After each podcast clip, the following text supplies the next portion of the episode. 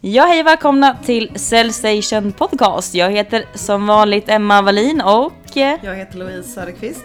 Ja visst. Och idag har vi med oss en gäst vid namn Elias Moratidis. Så Louise, du kan väl berätta, vad pratar vi med Elias om?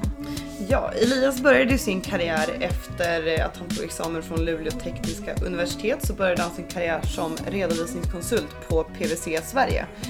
Eh, Gick senare över till att eh, jobba med business development och sälj och är numera sales manager på Aspia. Så med Elias pratar vi mycket om, eftersom att han är verksam då inom eh, redovisningsrevisionsbranschen, vilket är en bransch som man sällan associerar med försäljning, men likväl så sker det ju där. Så vi pratar mycket om hur, eh, ja, men hur sälj egentligen går till inom det här och hur man, hur man bäst lyckas egentligen. Vi eh, pratar också om, eh, kommer in egentligen på framtiden, vad AI kommer ha för roll i det hela och även hur, hur Elias jobbar med sociala medier när han, när han säljer. Det och andra grejer. Men ja, kul Mycket, avsnitt. mycket spännande avsnitt. Så vi kör väl igång. Vi rullar. Då kör vi.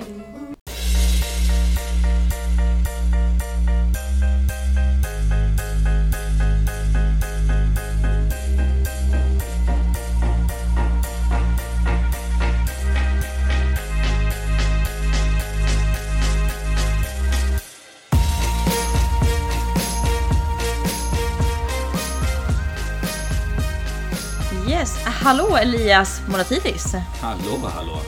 Jättekul att ha dig här. Ja, tack så mycket för att jag fick komma. Ja. Välkommen. Tack. Efterlängtad. Exakt, jag har längtat så länge efter det här. Ja, kul! Men jag, jag tänker, de som inte vet vem du är, kan du köra en liten kort story, kort intro om, om vem är, hisspitchen? Hisspitchen, Ja. precis. Eh, Elias Moratidis heter jag, eh, är 26 år, bor i Älvsjö med min dotter och med min sambo. Eh, ja, första generations grek, det kanske ni kommer förstå på mitt efternamn, att jag är grek. Och eh, jag jobbar som säljare idag, vilket ni kanske också förstår. Eh, Passande. pre- Passande ja. Precis, jag fick en skön kommentar om att jag har en väldigt skön röst idag, vilket är härligt, så Mm. tack för det. Eh, Elias, du är ju idag sales manager på Aspia. Kan du berätta lite om det företaget för de som inte känner till det och även om eh, vad ditt jobb som eh, sales manager innebär där? Ja. Eh, Aspia är eh, ett ganska nytt företag sedan sista juli. Jag jobbade tidigare på PVC som är en redovisnings och rådgivnings samt revisionsjätte.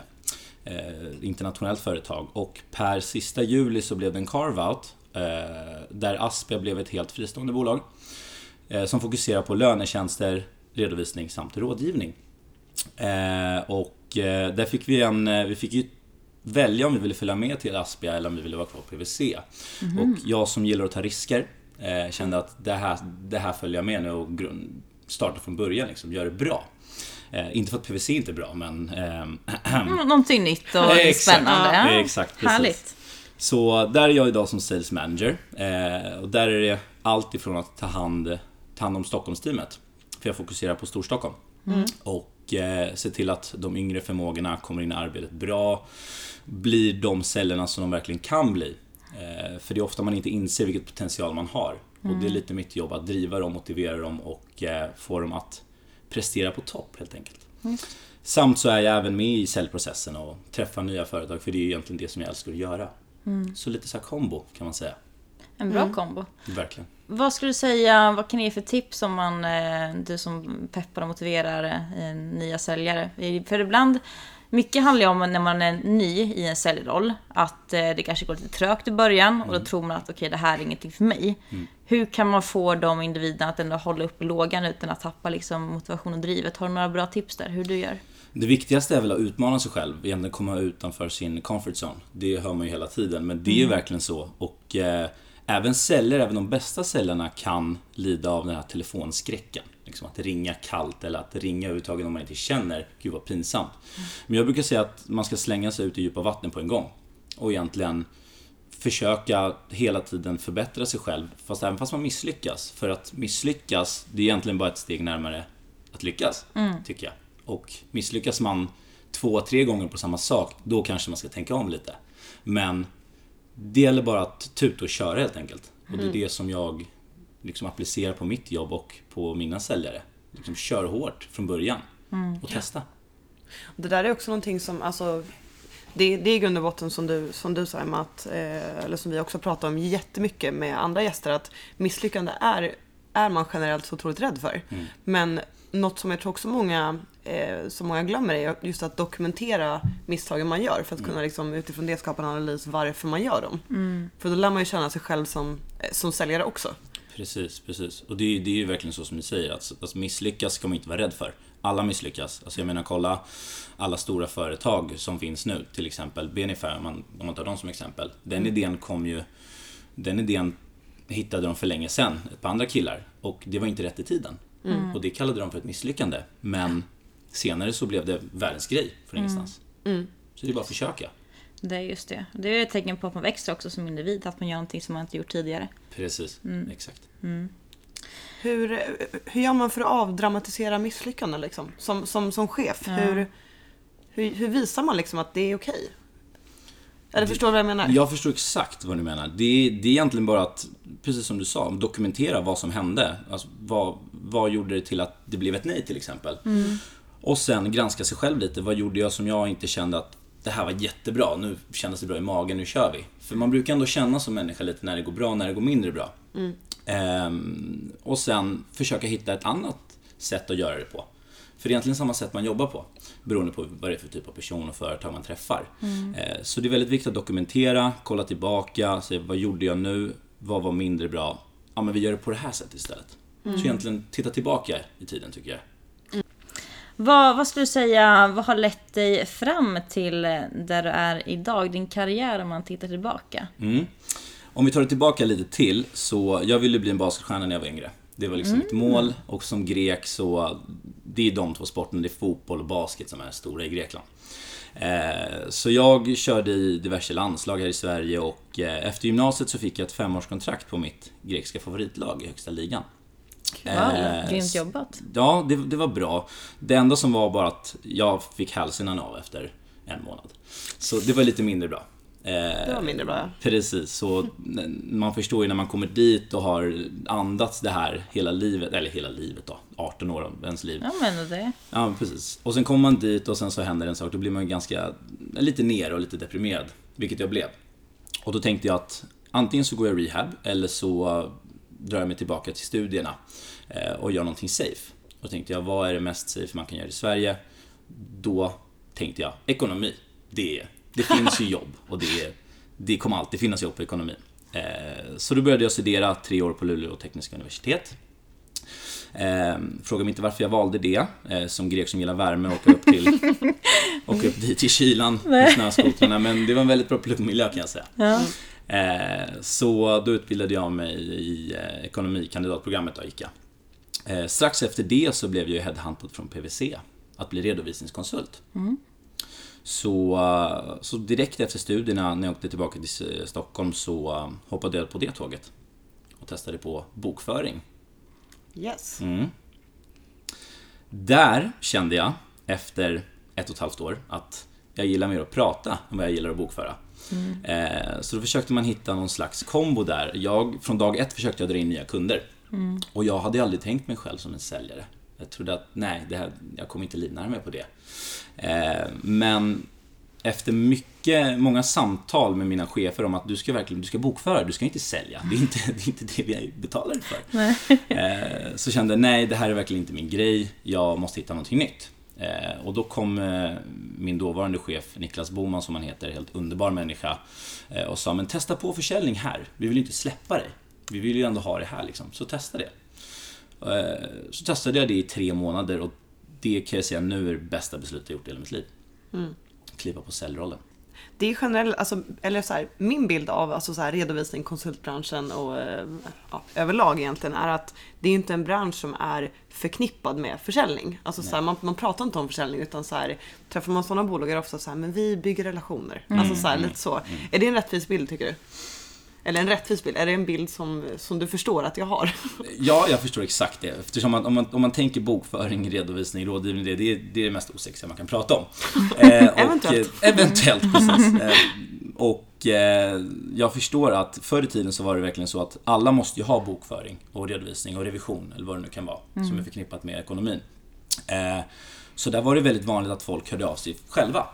Men ju fler företag som startar redovisningsbyråer eh, och diverse, desto mer konkurrens blir det. Såklart. Och då måste man ju ha säljare för att attrahera nya kunder. För de som är inne i leveransen, som jobbar dagligen, de har ju inte tid att sitta. För de måste ju granska alla kronor och allting som kommer in i bolaget. Och därav så tror jag att eh, försäljningen har kommit in i bilden på senare skede. Men vi har verkligen tänkt på det, så om man tänker, alltså, om man tar ja, men typ Big Four som exempel. Det måste ju finnas, alltså, eller det, det vet man att det är otroligt mycket konkurrens mellan eh, de här fyra. Att man måste verkligen alltså, bygga ett case för att sälja in varför ska vi driva det här projektet och ta hand om det här åt er. Det måste ju finnas verkligen väldigt, alltså, väldigt mycket kompetent folk inom försäljning. I, alltså, I den här branschen, men det syns liksom inte. Nej. Nej men precis, och det, det jag tror att man lever i den här branschen så lever man väldigt fyrkantigt och väldigt tillbaka i tiden. Och de som verkligen syns, ja det är de som vågar tänka lite nytt. Speciellt på försäljning. Eh, som alla branscher så måste man skapa sig själv ett personligt varumärke. Eh, och bli förknippad med det varumärket man jobbar åt, om man säger så. Eh, och det är lite det som har hänt med mig. Jag blir förknippad som Elias från Aspia. Mer än Elias Moratidis. Och eh, det gör ju att när jag går ut till företag, då har de antingen sett mig på LinkedIn eller sett mig någon annanstans eller hört mitt namn. Eh, vilket gör det mycket enklare att skapa en kontakt och man kanske hittar någonting gemensamt och så. Men ja, det behövs väldigt mycket kompetens i, eh, i säljet. För man måste ju ändå veta vad man pratar om. Går inte bara att skapa en relation utan att veta Nej. något relevant. Liksom så. Man har ju som max en timme på sig att sälja in sig på. Och då måste man kunna lite. Hur är det liksom med alltså, roller inom eh, alltså, försäljning om man tar eh, till exempel men, PVC som exempel. Är, det, är, det, är det mer en senior eh, roll som man får när man liksom får vara med att verkligen sälja in projekten? Ja, det, nu i senare skede så har man börjat med lite juniora roller också. Men utesäljare som man kallas då, det är ju en lite mer senior roll. Man Ja. måste ju ändå, som junior så måste man lära sig eh, systemen, man måste lära sig processerna, vad egentligen bokföring och rådgivning och lön är. Eh, mer än att jag får en lön i slutet på månaden. Eh, så när man väl har kommit in i det och börjar få in kunskap, eh, då får man börja gå ut på egna möten. Eh, man börjar med alltid med att gå sambesök, som det är på många branscher, så att man lär sig prata och hitta en röd tråd i det hela. Men de seniora rollerna, ja, då går man ut själv och Driver processerna framåt. precis, exakt. Men om, om vi går tillbaka alltså, till, till Aspia, som är liksom en gren ut från PVC kan man säga. Mm. Vad var anledningen till att den, eller hur kom den till? Vad var, vad var grejen med att den vad orsaken startade? liksom? Vad var orsaken? Ja. Ja, det, det som händer när man är när man har ett företag som man utför revisionstjänster på. Då får man inte hjälpa till med någonting annat om bolaget omsätter över en viss summa. Eh, och lite andra faktorer. Och det gjorde att marknaden blev väldigt begränsad för oss. Eh, just på redovisning och rådgivning och lön. Eh, och när vi kände att nu är det väldigt många som vi får tacka nej till själva. Det vill man ju aldrig göra som företag. För då växer man inte. Och växer man inte så dör man. Eh, så då tog de det beslutet. Det var en väldigt lång process för det här. För man måste hitta rätt tid på det hela. Men det var den största anledningen till att vi eh, bröt oss ur. Ni slog liksom krokben för er själva lite grann och insåg att ni behövde liksom större spelplan eller vad man ska säga. Exakt, exakt. Och det som händer nu är att nu får vi helt plötsligt hela marknaden att jobba utifrån. Verkligen alla bolag. Och det, det är ju helt fantastiskt, bara det. Verkligen. Har de andra, vet du om de andra Big Four-företagen har gjort samma sak? För de måste ha samma problem. Ja, det tror jag säkert att de har. Det man börjar se lite tendenser på att det händer. Det har inte hänt någonting stort än, men det är lite De är som en dominoeffekt. Det, kom, det kommer. Ja. Men ni var först. Vi var först. Yes. Bra där, Tänkte bra jag skulle där. få med det där. Ja, snyggt. Men Elias, vi är lite nyfikna. Försäljningen i din bransch, hur, kan du berätta lite mer hur exakt det går till? Jag menar, vi är vana vid att det är man prospekterar, man bokar möten, man sen springer på möten och stänger man affär. Men hur, hur går det mer till i er bransch? I vår bransch, Ja. i vår lilla roliga bransch. Ja. Eh, det är ju som vi sa innan, det är en väldigt osexig bransch och när man ringer kalla samtal, vilket man gör väldigt mycket, då måste man ha någonting konkret att prata om. Eh, det kan inte vara låt oss prata lite bokföring för då lägger de på och blockar ditt nummer. Eh, utan då måste man hela tiden vara uppdaterad i vad som händer i världen för det kommer ju nya bokföringsbestämmelser och massa lagar som måste följas, vilket företagarna inte tänker på själva eller har tid att tänka på. Eh, så det är att när man väl ringer till någon eller kontaktar någon, oavsett hur man gör det, så eh, måste man ha något konkret och säga vi kan hjälpa till med det här. Eh, ge mig en halvtimme så kan jag berätta lite mer. Mm. Så det är det jag tror särskiljer sig väldigt mycket, att man måste verkligen ha någonting att prata om och inte vara alltför allmän liksom på de här mötena. Mm. Inte skjuta från höften, det var superrelevant och konkret i samtalet. Exakt, man får mm. vara lite blå, så detaljerad. Mm. Även fast man kanske inte är det så får man väl vara lite kameleont i det fallet. Yeah. Och där kommer vi tillbaka till att man måste veta vad man pratar om. Mm. Och vara påläst. Mm. På med analysmössan. Exakt, precis. Har ni lång, är det långa säljcykler, säljprocesser? Det är det. Det mm. brukar vara allt från två till fyra månader för att börja ett kallt samtal till att stänga en affär. Och det är lite det som är det tråkiga, vilket jag försöker förändra. Eh, man kan inte vara så kreativ när det gäller bokföring och lön för då, då hamnar man i finkan. Mm. Man kan ju försöka... ja. Man måste ju ha lite... Man måste vara lite snabb. För är man inte tillräckligt snabb och proaktiv då kommer ett annat företag som kanske mm. har en färdig lösning. Eh, så jag försöker korta ner den säljprocessen till kanske en månad, två månader som max. Eh, sen pratar vi ändå om ganska viktiga grejer. Om, man, om en, ett företag ska förändra hela sin ekonomistruktur. Det tar ju ett tag innan alla i styrelsen tycker att det är bra och man har applicerat det med alla integrationer och system mm. som finns här och var. Så uh, där försöker jag i alla fall hålla kunden i handen och vara kravställaren för kunden till Aspia. Som en mäklare är egentligen, kan man ju tänka. Eh, alla ska vara nöjda. Mm, det är det, det, det som har gjort att jag har lyckats. Ja, eh, genom att eh, hålla kunden i handen och vara med verkligen, träffa dem en, två gånger extra. Och verkligen förklara hur allting kommer se ut. Mm. Så att det är enklare för dem att ta ett beslut. Mm. Ja men precis, man får alltså mycket bygga förtroende liksom. Mm. Att det kan ta mm. tid innan de... Ja men just för att det är en så himla, vad ska man säga? Det är en väldigt avgörande del i verksamheten som finns mm. hos alla. Mm. Och det vet ju de, alltså, det vet ju de också. Då, då vill man väl känna sig men, extra sedd som kund kan jag tänka mig. Mm, precis. Att, för det är inget, alltså så här, kränga bokföring, det låter ju liksom, hur, mm. va? Hur gör man det liksom? Ja, exakt, exakt. Och det är det, vi, till exempel Big Four, då fick jag höra väldigt mycket från lite mindre företag, och med mindre företag menar jag strax under 100 miljoner omsättning. Eh, att blir vi verkligen sedda av er eller är vi bara en i mängden? Lite mm. så, har ni tid för oss? Eh, och det är det jag försöker förmedla och, så att de ska förstå att vi ser verkligen er som vår bästa kund och det är det som vi det är vårt budskap. Att ni inte är en i mängden, ni är inte bara en intäkt, intäkt för oss. Nej, ni är, vi vill växa med er. Och det är det jag tror största skillnaden är. Just det. Eh, du, du sa tidigare att du försöker korta ner säljprocesserna. Mm. Eh, kan du ge något mer konkret exempel mer än att du håller dem i handen? Vad mer du gör för typ av aktivitet eller för Förändringar. Förändringar, precis. Ja. Eh, vi som säljer i den här branschen mm. har ju ingenting att säga till om priser.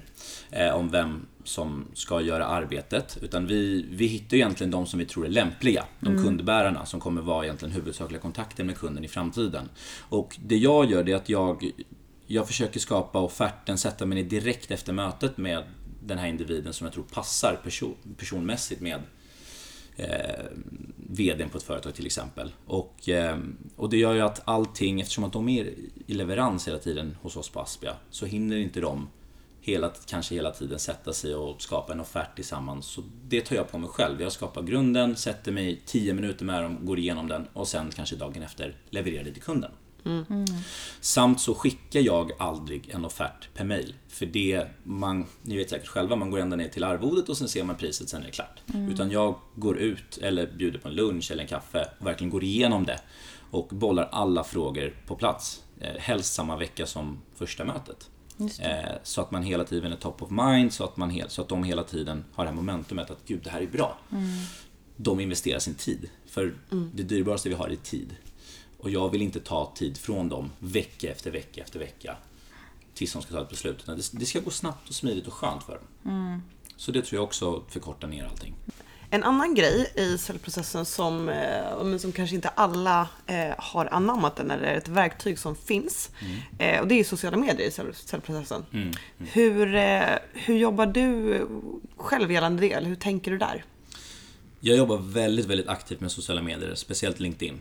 Mm. om vi bara kollar rent allmänt, sociala medier har en sån kraft i dagsläget. Mm. se bara på alla influencers. Jag menar Bianca Ingrosso, alla vet vem det är. Hon har varit väldigt duktig på sociala medier, eh, marknadsfört sig själv, skaffat ett bra varumärke och eh, bara det visar vad man kan åstadkomma med en med någonting som är gratis i grund och botten. Kan man tänka. Och många företag behöver inte lägga ner hundratals kronor för att marknadsföra sig utan en LinkedIn, en Instagram, en Facebook-sida funkar och de får ut sitt budskap. Ehm, sen kan man även jämföra, jag brukar jämföra sociala medier med hur man dejtar. Ehm, det är inte alla som vågar gå fram och prata med någon i, på en bar eller vad det nu kan vara. Utan man skriver helst. Hej, hur mår du? Först för att bli lite varm i kläderna så att det blir från ett kallt till ett ljummet möte. Och det är lite det jag ser LinkedIn också. Eh, och det kan ju vara ett tips som jag kan ge att är man väldigt rädd för att ringa, men kontakta någon via LinkedIn till exempel om vi tar det. Värma upp det lite nästan. Exakt. Eh, då slipper man ses face to face, man kan skriva och vara lite skön precis som man vill och ändå få fram sitt budskap lite så. Eh, så jag jobbar med prospektering väldigt mycket. Eh, ta kontakt med folk som man kanske inte når via telefon. För jag menar, alla sitter ju minst två timmar om dagen med sin telefon fastklistrad i ansiktet. Så förr eller senare så kommer någon se det. Eh, och om de inte ser och svarar, man kan ändå se att de har läst det. Så då kan man ringa och ändå vara lite skön. Eh, Exakt. Jag ser att du har läst mitt, men varför har du inte hört av dig? Lite så. Eh, så det är mycket prospektering, mycket se vilka nyckelpersoner som finns i företag. Och eh, där kan man även snappa upp så spontana saker som någon som skriver Jag behöver hjälp med det här akut. Känner ni någon? Här finns jag på Aspia. Lite så. Just det. Också som du var inne på, ett sätt att kunna vara superrelevant i, i sitt eh, samtal också. Precis. Att skriva någonting är det bästa sättet att finslipa sin hisspitch på. För man kan inte skriva en bok som första grej till någon som man inte känner. Utan man tappar dem på första, första meningen. I många fall. Så det är ett perfekt tillfälle att öva på sin hisspitch när man skriver till några. Exakt, det är det också. Väldigt bra.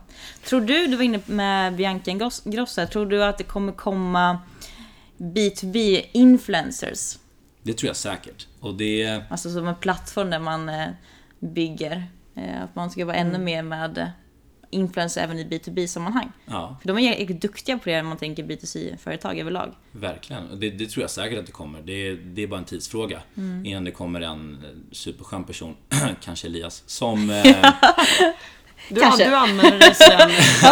som Alla ni där ute som eh, tänker på en influencer Här har vi den första eh, plattform här. Här har vi den första.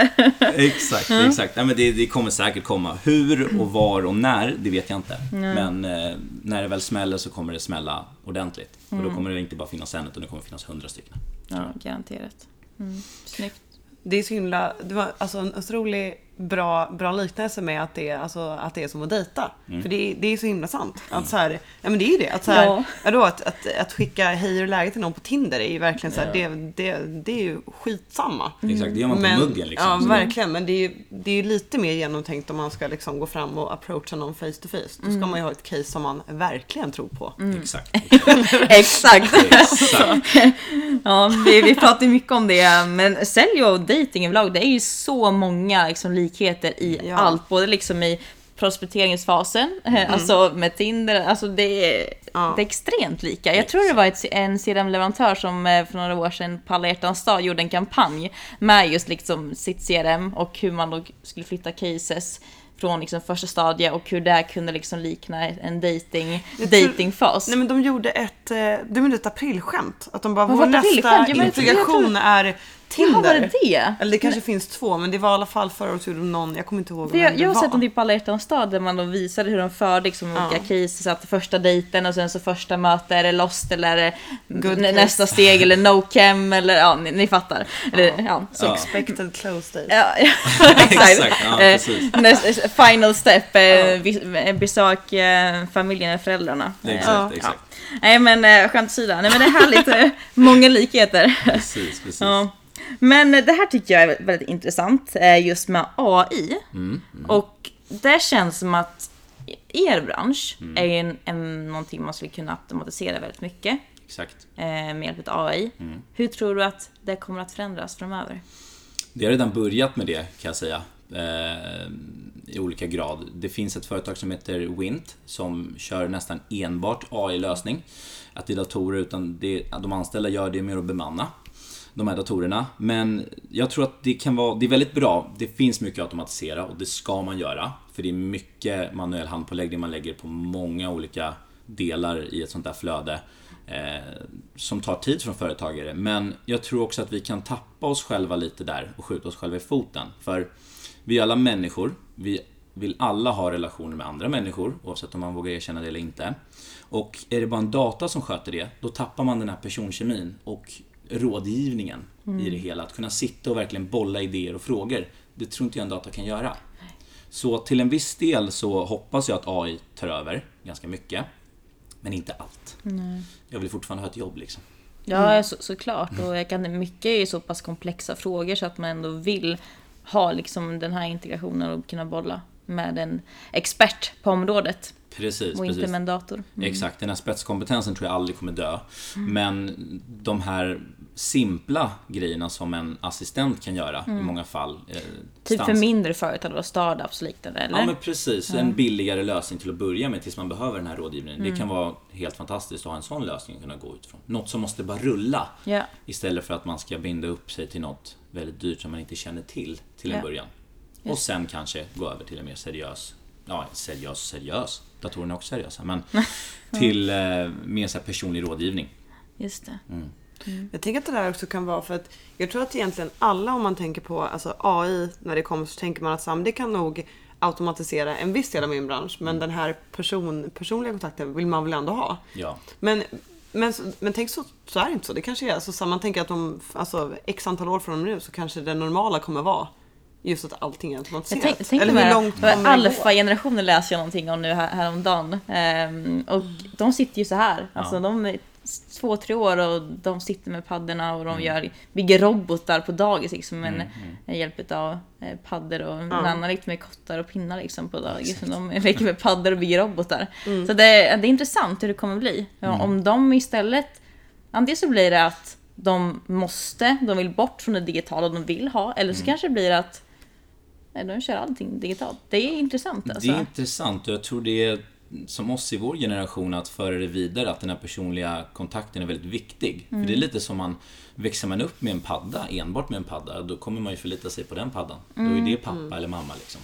Eh, och sen när man blir vuxen, då är man mer bekväm med det än att verkligen prata och vara social med andra människor.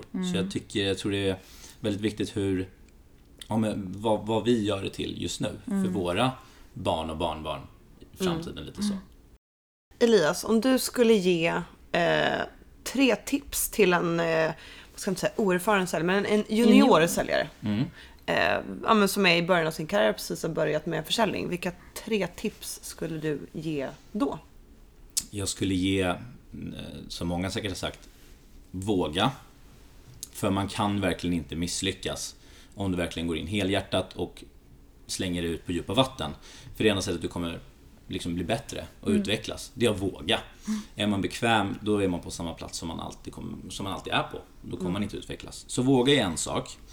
Ehm, var lite annorlunda. Liksom, forma inte dig utifrån vad de, vad de vill att du ska vara som typ av säljare. Var dig själv och man vet ju själv vad ens personliga ehm, bästa knep är och hur man är som person. Applicera det bara på jobbet. Är du väldigt rolig och gillar humor, ja, men ta med dig det ut. Inte kanske på alla möten när man träffar en styrelse från Hongkong, men Nej men, våga vara dig själv. Och eh, tuta och kör bara. Och läs på väldigt mycket. Så, våga. Eh, var dig själv. Och var påläst, påläst på det du säljer. bra Så tips. tror jag nog att det kommer gå jättebra.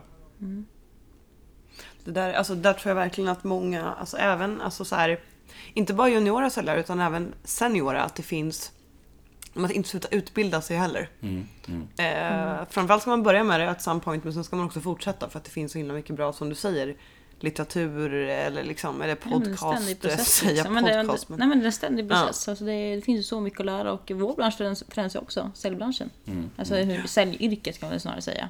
Att det finns så mycket och man måste lära utveckla sig själv också konstant. För att också vara sitt bästa jag. Ja men precis. precis. Jag tror verkligen att alla människor är säljare i grund och botten. Som, som jag sa, jag trodde aldrig att jag skulle jobba som säljare. Men voilà, här är jag nu. På Cellstation, vem kunde tro det? Exakt. För några år sedan. Exakt. Eh, så jag tror verkligen att, ja, plugga försäljning, ja, det är jättebra. Men jag tror att vågar du och bara slänger ut på djupa vatten så kommer det, då kommer den säljaren komma fram ur dig. Oavsett vad det är du säljer. Okej. Nu är det sista frågan här. Och den är, vem önskar du gästa Cellsation Podcast framöver?